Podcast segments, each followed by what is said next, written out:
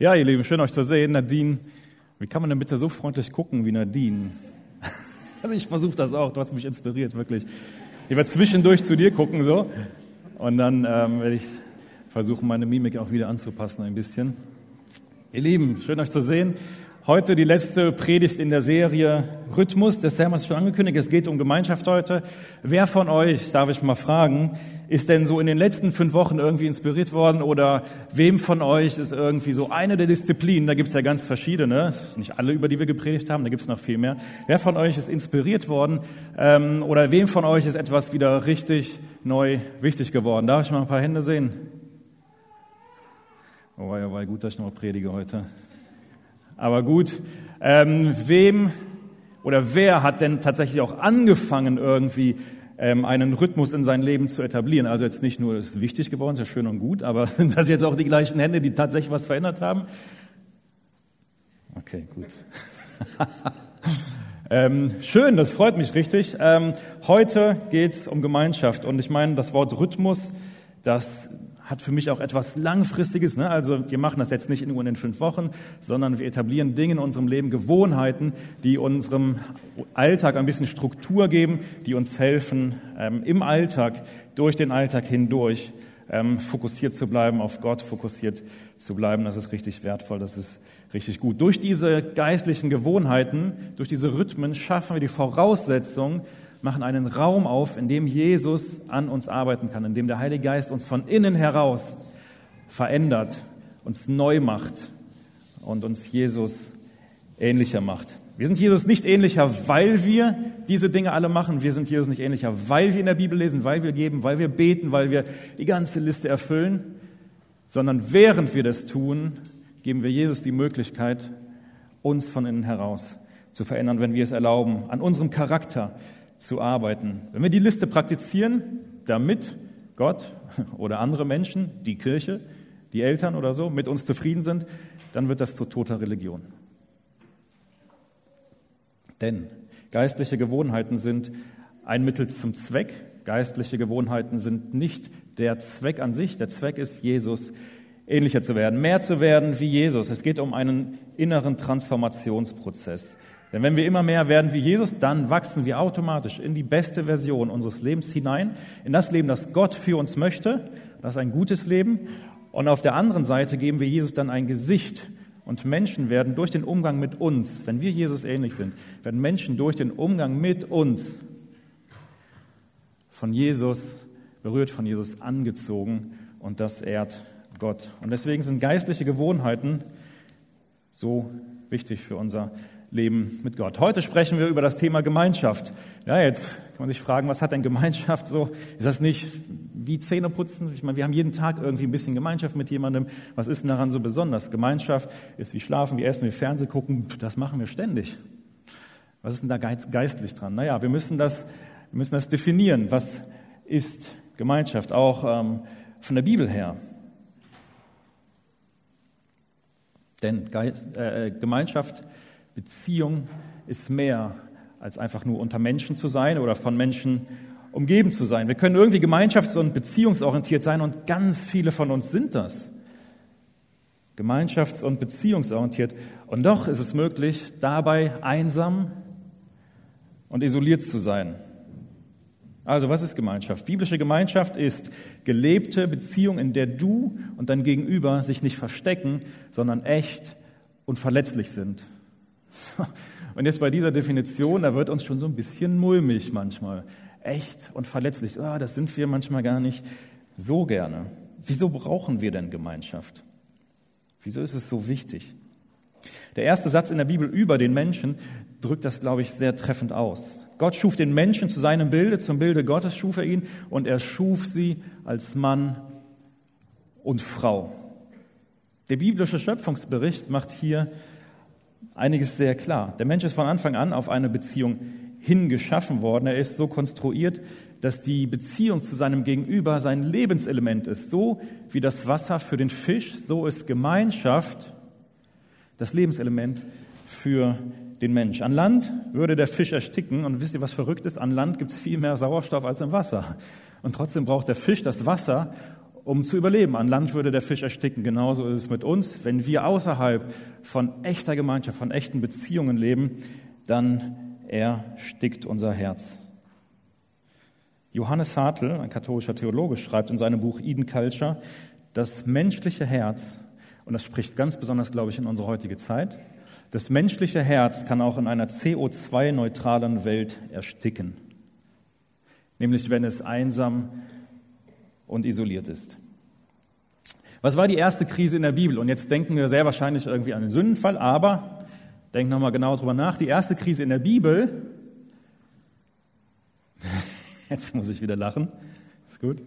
Die erste Krise in der Bibel ist, der Mensch war alleine. Es ist nicht gut, dass der Mensch alleine war.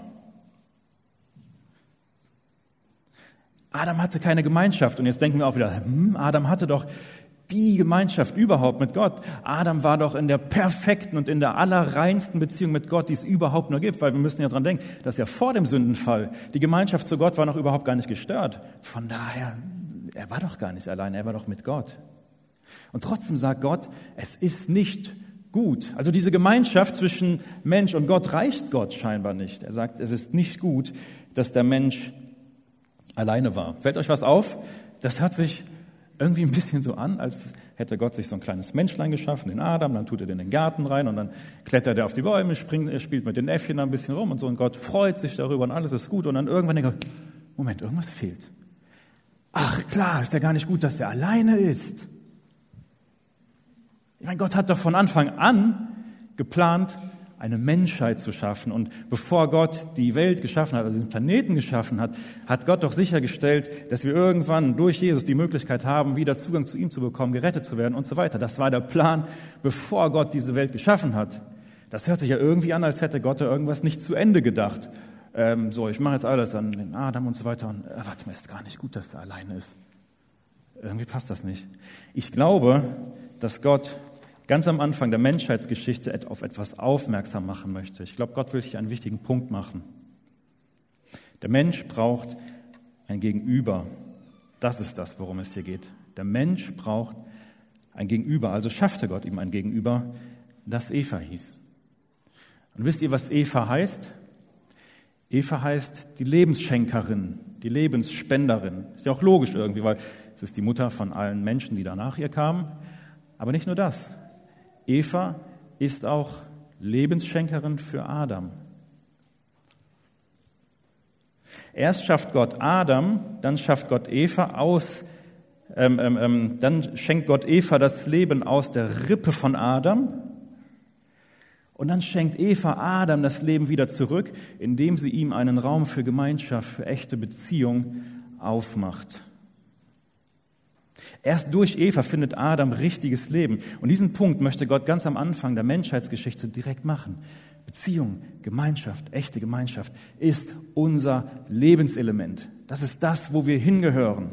Das ist das, was uns lebendig macht. Wir sind geschaffen worden, um in Gemeinschaft, also Beziehung zu leben. Das ist der tiefste Kern des menschlichen Wesens. Und klar, seitdem, seit dem Schöpfungsbericht hat unsere Welt sich weitergedreht. Sie hat sich schnell weitergedreht. Wir sind fortgeschritten, technologischer Fortschritt, alles Mögliche. Individualisierung, Globalisierung, Digitalisierung, das wird unaufhaltsam nach vorne gepeitscht. Und trotzdem bleibt tief in uns eine ganz, ganz tiefe Sehnsucht nach Verbundenheit und Beziehung. Wir alle haben eigentlich, alle, die wir hier sitzen, haben eigentlich ein tiefes Bedürfnis danach, wirklich gekannt zu werden, ohne dabei bewertet oder abgelehnt zu werden. Das ist das, was uns ausmacht. Das ist das, was ganz, ganz tief in jedem von uns drin sitzt. Wir sind heute zwar vernetzter als jemals zuvor in der Menschheitsgeschichte. Wir können ohne weiteres mit Freunden auf allen möglichen ähm, Teilen dieser Erde, Kontinenten, kommunizieren. Wir wissen übereinander Bescheid. Von manchen von euch weiß ich, dass sie heute Morgen Hafermilch im Kaffee hatten und nicht Vollmilch oder irgendwie frische Milch. Von manchen weiß ich, dass sie irgendwie Quinoa-Müsli hatten, weil das habe ich auf dem WhatsApp-Status gesehen, obwohl ich mit euch noch nie gesprochen habe, aber ich weiß, was ihr gefrühstückt habt, dass ihr gesund frühstückt. Ähm, wir sind vernetzt. Und trotzdem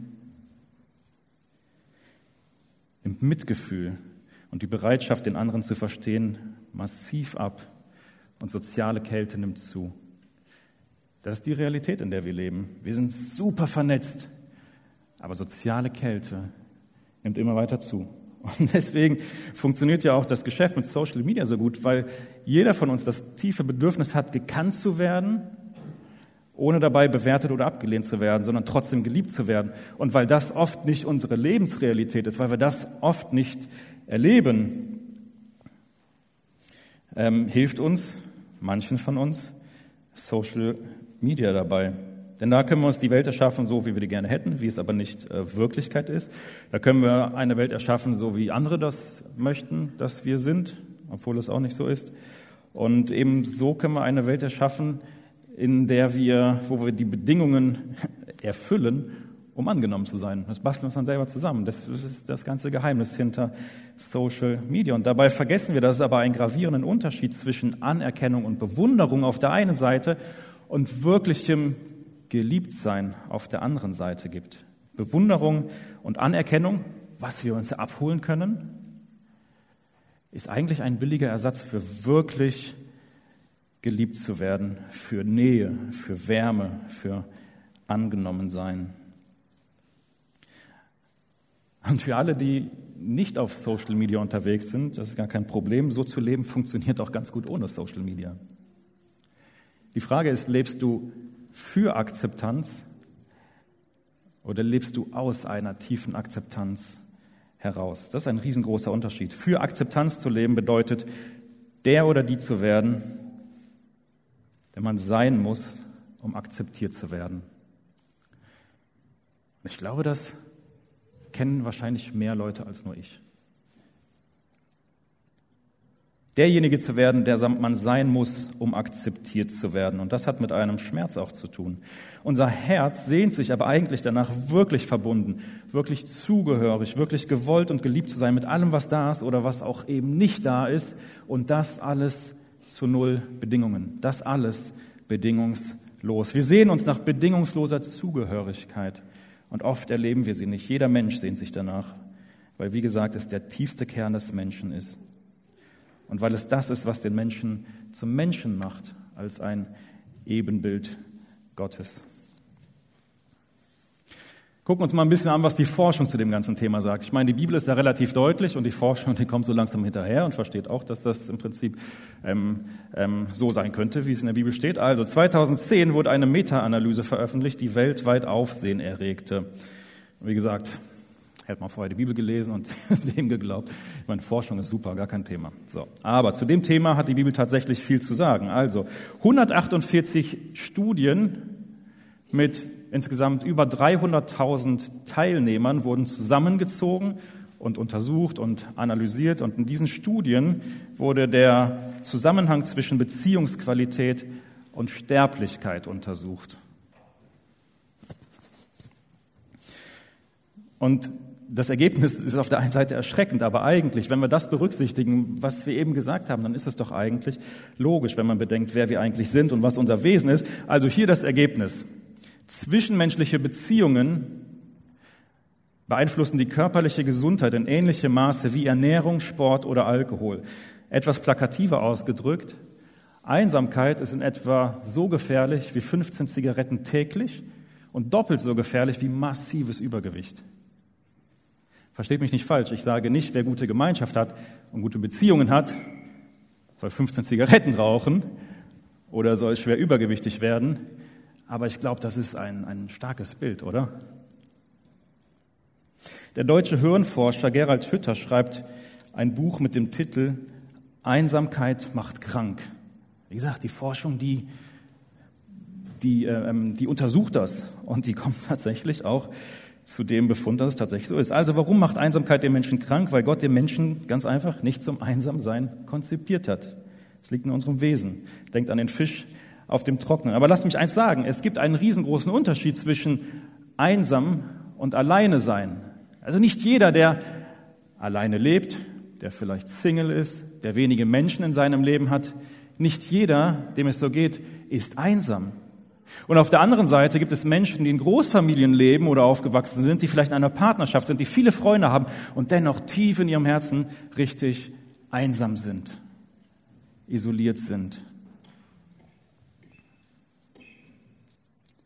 Der Punkt ist, unser Bedürfnis nach Bindung ist in uns genauso angelegt wie das Bedürfnis nach Nahrung, nach körperlicher Wärme, Intimität, nach Zärtlichkeit.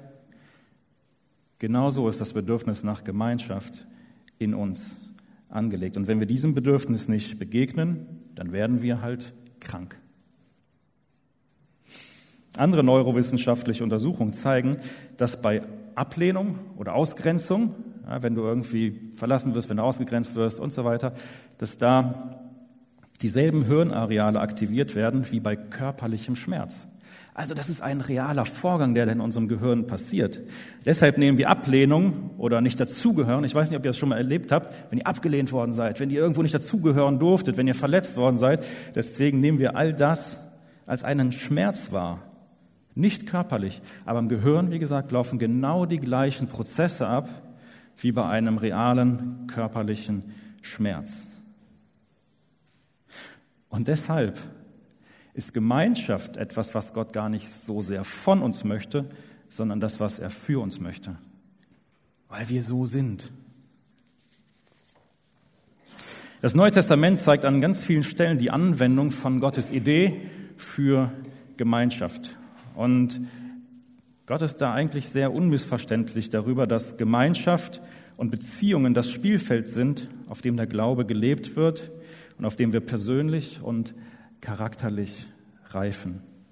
Nur im Kontext von echter Gemeinschaft, also wo wir echt sein dürfen, wo wir ehrlich sein dürfen, entsteht emotionale und persönliche Reifung. Beides, emotionale und persönliche Reife, sind die Voraussetzungen dafür, dass wir auch geistlich wachsen können. Und die Voraussetzung dafür, Gott und Menschen besser zu lieben.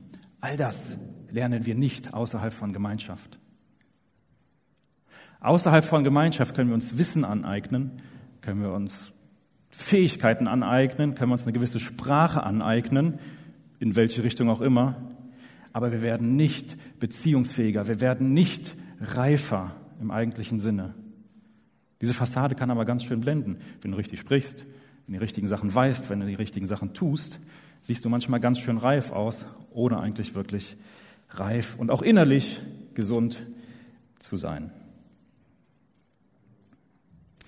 Gemeinschaft ist also einer der wichtigsten Schritte auf dem Weg, meinen Nächsten besser lieben zu lernen, also auf dem Weg, meinen Charakter dem Charakter von Jesus anzugleichen. Das wichtigste Gebot, von dem Jesus in Matthäus 22, 37 bis 39 spricht, ist folgendes. Da fragt jemand Jesus, Jesus, was ist das aller, aller, aller wichtigste Gebot? Es gibt so viele, so viele Gebote und Gesetze im Judentum und so weiter. 613 meine ich. Was ist das Wichtigste, wenn du es zusammenfassen würdest? Was ist das eine Ding? Und dann sagt Jesus das hier. Du sollst den Herrn, deinen Gott lieben von ganzem Herzen, mit ganzer Hingabe und mit deinem ganzen Verstand. Dies ist das größte und wichtigste Gebot. Ein zweites ist ebenso wichtig. Liebe deinen Mitmenschen wie dich selbst. Jesus hat die Beziehung und die Liebe zu Gott nie, nie, niemals von der Liebe und der Beziehung zum Mitmenschen getrennt. Für Jesus war das eins. Das kann man nicht voneinander trennen. So nach dem Motto, und habt ihr vielleicht schon gehört, vielleicht habt ihr auch selber schon mal so gedacht, ah, Gott und ich, das passt schon. Hm. So, wir sind, wir sind okay, verstehen uns, wir sind schon zwei, so, ne? Beziehungen mit Menschen, boah, meistens so kompliziert und hm, Leben ist halt kompliziert und Menschen sind kompliziert, aber Gott und ich, das ist okay. Nicht bei Jesus. Meine Gemeinschaft und Beziehungsqualität mit Menschen ist immer auch ein Spiegelbild der Beziehungsreife zu Gott. Ich kann Gott, oder ich kann bei der, wenn wir hier so eine, so eine, so eine Skala haben irgendwie, ich kann ähm, mit der Beziehung zu Gott nicht irgendwie bei einer 10 sein und Beziehung zu meinem Nächsten irgendwie zwei oder drei. Das, das funktioniert nicht. Wenn ich in meiner Beziehung zu Gott reife, wenn ich erwachsener werde und hier wachse auf dieser, auf dieser Skala, dann passiert hier Folgendes. Dann werde ich hier auch mitreifen und mitwachsen in der Beziehung zu meinem Nächsten. Das können wir nicht voneinander trennen. Je mehr also ich in meiner Beziehung zu Gott wachse, desto beziehungsfähiger werde ich auch von Menschen. Das ist das Produkt, was entsteht, wenn ich in meiner Beziehung zu Gott wachse. Echtes charakterliches und geistliches Wachstum erkennt man in erster Linie daran, ob ein Mensch beziehungsfähiger und liebender wird. Und jetzt die spannende Frage, wieso brauche ich andere, um als Persönlichkeit und auch geistlich zu reifen? Was soll das denn alles? Warum das ist das viel zu kompliziert? Ich meine, es ist wirklich einfach in der Bibel zu lesen und irgendwie auf Gott zu hören, andere Menschen dabei auszuklammern, dass einfach weniger Spannungen, weniger Konflikte und so weiter. Wieso um alles in der Welt denkt Gott sich diesen Mechanismus aus? Du musst in Gemeinschaft leben, um geistlich, emotional, persönlich zu reifen. Wieso? Ohne echte Gemeinschaft mit echten Menschen, die mich echt lieben, werde ich von meinen blinden Flecken und wunden Punkten sehr wahrscheinlich nie erfahren und dementsprechend werde ich daran auch nie arbeiten können und dementsprechend werde ich da auch nie heilen können. Deswegen benutzt Gott andere Menschen. Ohne meine Frau und Kinder hätte ich vielleicht nie gelernt, Dinge nicht einfach vorauszusetzen, ohne darüber zu kommunizieren. Das habe ich lange Zeit gemacht.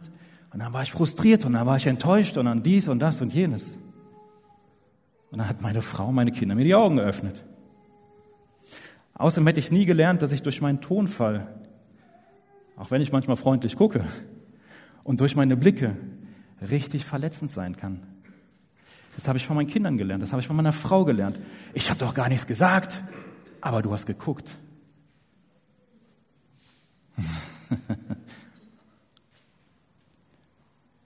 Ohne meine Freunde hätte ich vielleicht nie gemerkt, dass ich zu Hause zu passiv war, während ich im Studium, auf der Arbeit, in der Kirche, im Dienst immer volles Rohr gegeben habe. Das hätte ich ohne andere Menschen nicht gemerkt. Das waren meine blinden Punkte. Und die Liste, die ist noch viel länger. Das sind jetzt nur die harmlosen Dinge. Ich brauche Menschen, um zu reifen. Gott nutzt Gemeinschaft, um uns auf Dinge in unserem Leben aufmerksam zu machen, die nicht dem Charakter von Jesus entsprechen. Das ist das Ding warum wir einander brauchen.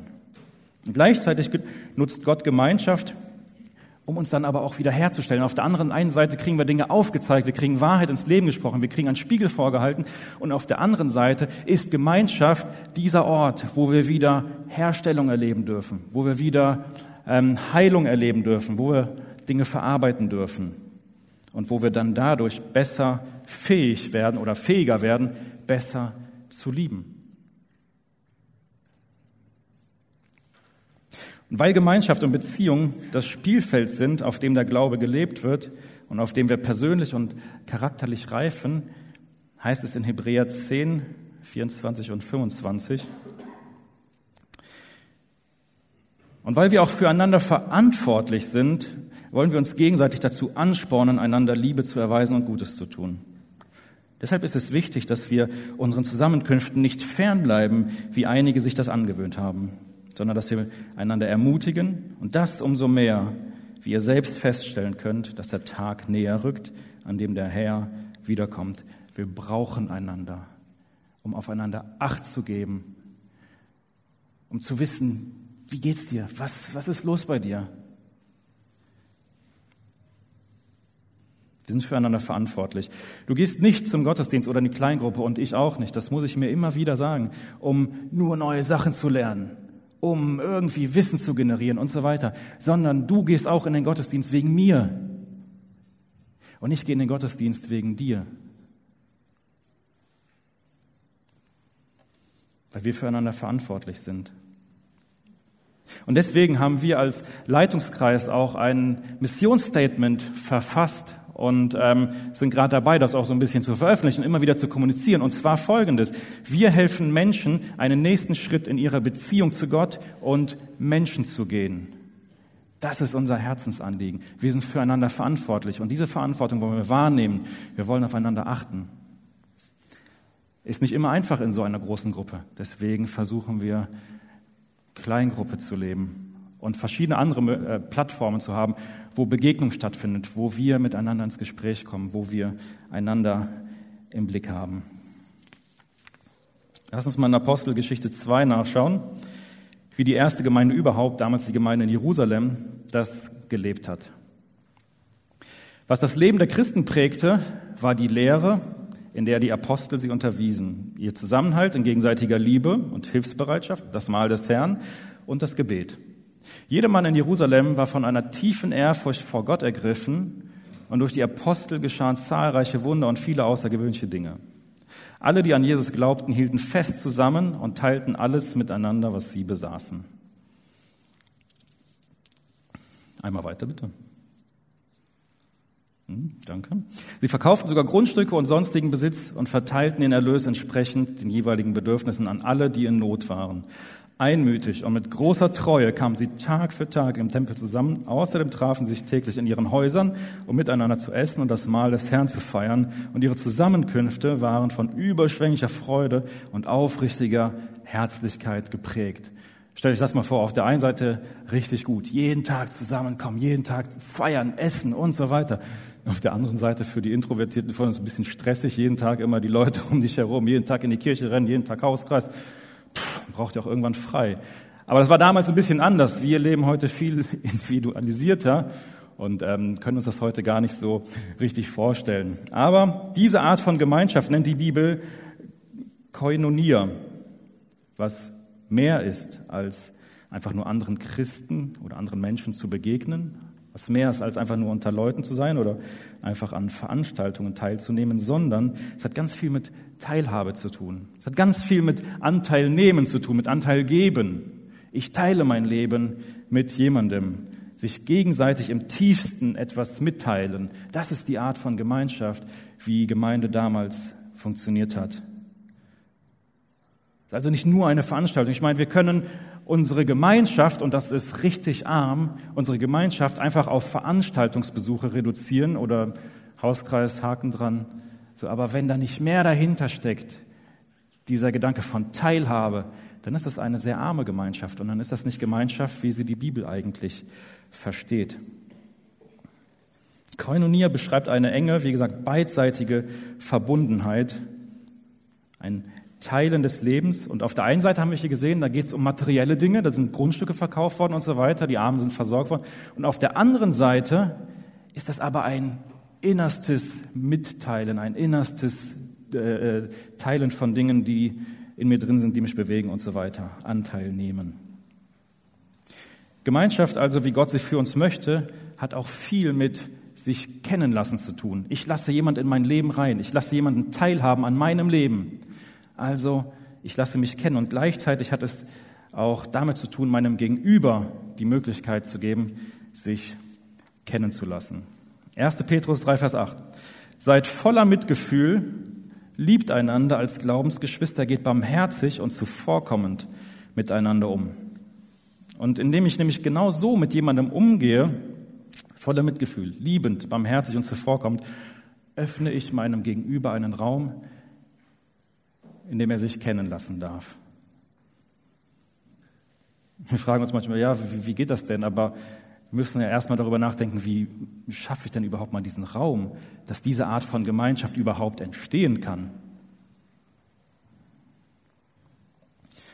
Und das ist dann ein Raum, in dem er alles auf den Tisch legen darf oder sie alles, was da ist oder auch was nicht da ist, das zerbrochene Herz. Wie sollen unsere Herzen denn wieder heile werden, wenn wir sie nicht einfach mal hinlegen dürfen, sondern wenn wir uns immer verstecken, dann wird unser Herz nicht heilen. Das Ding ist, Gott liebt unser Gegenüber durch uns und Gott liebt mich durch euch. Das ist, wie Gott liebt. In dem Moment, wo wir unserem Nächsten zuhören, ohne zu bewerten, wo wir unserem Nächsten zuhören, ohne ihn abzulehnen, wo wir zuhören, ohne ihn vielleicht zu verabscheuen sogar. In diesen Momenten, da geben wir Jesus eine Haut. Da geben wir Jesus ein Gesicht. Da machen wir die Liebe von Gott greifbar. Da machen wir die Liebe von Gott echt. Da kommt die hier rein in unsere Zeit, in unsere Welt. In Beziehungen machen du und ich Jesu Liebe echt und greifbar. So, also Gemeinschaft im Sinne Gottes beinhaltet beides. Ich lasse mich kennen und ich gebe anderen die Möglichkeit, sich kennenzulassen. Also selber Nähe zuzulassen, Menschen in sein Leben einzuladen, sich selber kennenzulassen und damit, und das ist jetzt so ein bisschen tricky, damit auch Verletzung und Ablehnung zu riskieren. Aber um Jesus ähnlicher zu werden, müssen wir, müssen wir Jesus hinter unsere Fassade lassen. Nur Jesus bedient sich dafür anderer Menschen. Und auf der anderen Seite, wie gesagt, bedeutet es nicht nur selber Nähe zuzulassen, sondern auch anderen die Erlaubnis zu geben, das Gleiche zu tun. Also Gemeinschaft, gelebte Beziehung bedeutet in dem Fall dann, in die Haut eines anderen zu schlüpfen, die Welt meines Gegenübers zu betreten und mal zu gucken, wie fühlt es sich eigentlich an, du zu sein? Wer bist du? Was bewegt dich? Warum bist du so, wie du bist? Das kostet Energie, das kostet Loslassen von Vorurteilen, das kostet Loslassen von frühzeitigem Bewerten, das kostet Loslassen von sofort alle Probleme lösen zu wollen im Leben des anderen. Aber während wir das tun, werden wir Jesus ähnlicher. Weil genau das hat Jesus gemacht. Jesus ist in die Welt von anderen hineingetreten und hat verstanden und dann erst was gesagt. Das ist der Prozess, wie wir Jesus ähnlicher werden. Und deswegen Gemeinschaft, super, super wichtig als geistliche Disziplin, als geistliche Übung, als geistliche Gewohnheit, um Jesus ähnlicher zu werden. Auf der einen Seite, glaube ich, sehnen sich die allermeisten Menschen danach, solche Beziehungen zu leben, in solchen Beziehungen zu sein und gleichzeitig beschleicht die meisten Menschen verständlicherweise ein irgendwie beklemmendes Gefühl, wenn wir über so eine Art von Gemeinschaft nachdenken, richtig? Wo man sich wirklich kennenlässt. Puh, gar nicht so angenehm manchmal. Denn da gibt es dieses kleine, aber gemeine Wörtchen Scham was wie eine unsichtbare dicke Mauer wirkt, hinter der man sich versteckt. Ich glaube, das ist das Ding. Im Gegensatz zur Schuld, die sagt, du hast einen Fehler gemacht, sagt die Scham, du bist der Fehler. Und Scham ist das Ding, was echte Verbundenheit, was echte Nähe verhindert und nicht zulässt, sondern zerstört. Und ich glaube, da gibt es genug Dinge, für die wir uns schämen können. Also ich weiß nicht, wofür du dich schämst. Da gibt es Dinge wie, ich meine, das fängt an beim Aussehen, Körper, finanzielle Mittel, Arbeitsstelle, was hast du für einen Arbeitsplatz, wie ist deine Bildung, deine mentale Gesundheit, deine physische Gesundheit beziehungsweise Krankheit vielleicht auch, Süchte, Abhängigkeiten, der soziale Hintergrund, wo kommst du her, deine traumatischen Erfahrungen, wie vielleicht Missbrauch,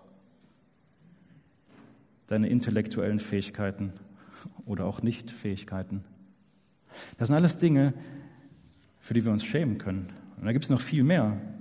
Und deswegen haben wir Angst, wirklich gekannt zu werden, obwohl gekannt und trotzdem angenommen zu sein eins unserer tiefsten Bedürfnisse ist. Und da haben wir ein Problem. Gekannt zu sein, ist auf der einen Seite der Schlüssel für wirkliches Leben und auf der anderen Seite ist es das Problem, weil es ein Risiko mit sich bringt. Aber echte Beziehung ist immer verbunden mit Risiko. Denn wenn ich mich wirklich kennen lasse, dann hat mein Gegenüber die Möglichkeit, frei zu entscheiden, mich weiter zu lieben oder mich loszulassen. Wenn ich mich wirklich kennen lasse, dann hat mein Gegenüber die Möglichkeit, mich weiter zu lieben oder mich abzulehnen, enttäuscht von mir zu sein, mich zu verlassen. Und da gibt es auch keine Versicherung, wenn wir sagen, wir wollen diese echte Gemeinschaft leben. Da gibt es keine Garantie, keine Versicherung, dass wir nicht abgelehnt werden, nicht zurückgewiesen werden, nicht verletzt werden. Die Möglichkeit, ihr Lieben, besteht. Aber auf der anderen Seite kann ich halt auch nur in dem Maß geliebt werden, wie ich gekannt bin oder wie ich mich kennen lasse. Wenn du das meiste von mir überhaupt gar nicht weißt, dann kannst du es halt auch nicht lieben. Aber wenn ich eine Plattform habe, auf der ich mich kennenlassen darf, ob das meine Frau ist, ob das mein bester Freund ist, meine Kleingruppe, wer auch immer, wenn ich eine Plattform habe, auf der ich mich kennenlasse, dann kann halt alles das geliebt werden, was ich kennenlasse. Und kaum etwas ist verbindender und befreiender als ehrlich zu sein, als verletzlich zu werden. Und dann gibt es da nicht nur die Scham, die Beziehung verhindert und Beziehung zerstört, sondern ich glaube, da gibt es noch ein zweites. Und auch das kennen wir, glaube ich, sehr gut in unserer heutigen Gesellschaft, nämlich, Wörtchen ist noch kürzer, aber Eile, Stress, gehetzt sein, hohes Lebenstempo, Leistungsdruck, Zeitdruck, all diese Dinge. Viele Krankheiten unserer modernen Leistungsgesellschaft gehen genau auf diese Dinge zurück. Getrieben sein und permanenter Stress. Und das Ding ist, die negativen Folgen sind so offensichtlich, die sind so gut erforscht und so offensichtlich. Aber kaum jemand schafft es oder traut sich, aus diesem Kreislauf auszubrechen. Und wir opfern Gemeinschaft. Es macht nämlich nicht nur krank, sondern verhindert und zerstört echte und tiefe Beziehungen. Und ich weiß nicht, ob ihr die Obros kennt. Das ist eine Band, die meine Kinder sehr gerne hören und ich ehrlich gesagt auch. Das sind äh, sehr scharfe Denker, diese beiden Jungs. Ich glaube, so circa Anfang 20 Jahre alt. Und in einem ihrer Lieder beobachten die sehr scharf, wenn der Feind uns nicht stoppen kann, dann treibt er uns eben an. Ist das nicht Realität? Kenn, kennst du das? Das ist auch unsere Gesellschaft. Wenn der Feind uns nicht stoppen kann, dann treibt er uns eben an. Und das ist vielleicht, Entschuldigung, aber irgendwie vielleicht auch eine andere Form von Christenverfolgung. Wir werden gehetzt, wir werden verfolgt, schneller, mehr. Und wir opfern Beziehungen. Eile tötet alles, was uns teuer ist. Spiritualität, Gesundheit, Liebe, Nähe, Sinn für Schönes, Ehen, Familien, Kreativität und so weiter. John Mark Comer sagt, Eile ist ein äh, soziopathisches Raubtier, das in unserer Gesellschaft frei herumläuft. Und wisst ihr, was so krass ist? Dieses Raubtier ist in unserer Gesellschaft akzeptiert. Es macht kaputt und es läuft rum und es zerstört und ist akzeptiert. Also Scham und Eile, getrieben sein, Stress, all diese Dinge zerstören Beziehung und echte Gemeinschaft. Es ist ein Dieb. Der Punkt ist, alleine kommen wir niemals in das Leben hinein, das Gott eigentlich für uns möchte. Wir brauchen einander, denn so sind wir konstruiert worden. Und manche von euch haben sich geschworen, nie wieder Nähe zuzulassen. Weil manche von euch verletzt worden sind im Kontext von Beziehungen. Manche sind enttäuscht worden, manche sind verlassen worden, manche haben seelischen oder körperlichen Missbrauch erlebt und haben ihr Herz hinter einer dicken, fetten Mauer versteckt, um es zu schützen. Aus gutem Grund. Andere haben sich entschieden, niemanden die hässliche Seite von sich zu zeigen, weil sie Angst haben, verurteilt zu werden. Auch aus gutem Grund. Weil das passiert immer wieder mal. Ihr Lieben, Nähe zuzulassen ist zwar immer auch ein gewisses Risiko, aber gleichzeitig ist es auch der einzige Weg in Freiheit. Es ist der einzige Weg, um wieder heile zu werden. Es ist der einzige Weg, schließlich auch vergeben zu können.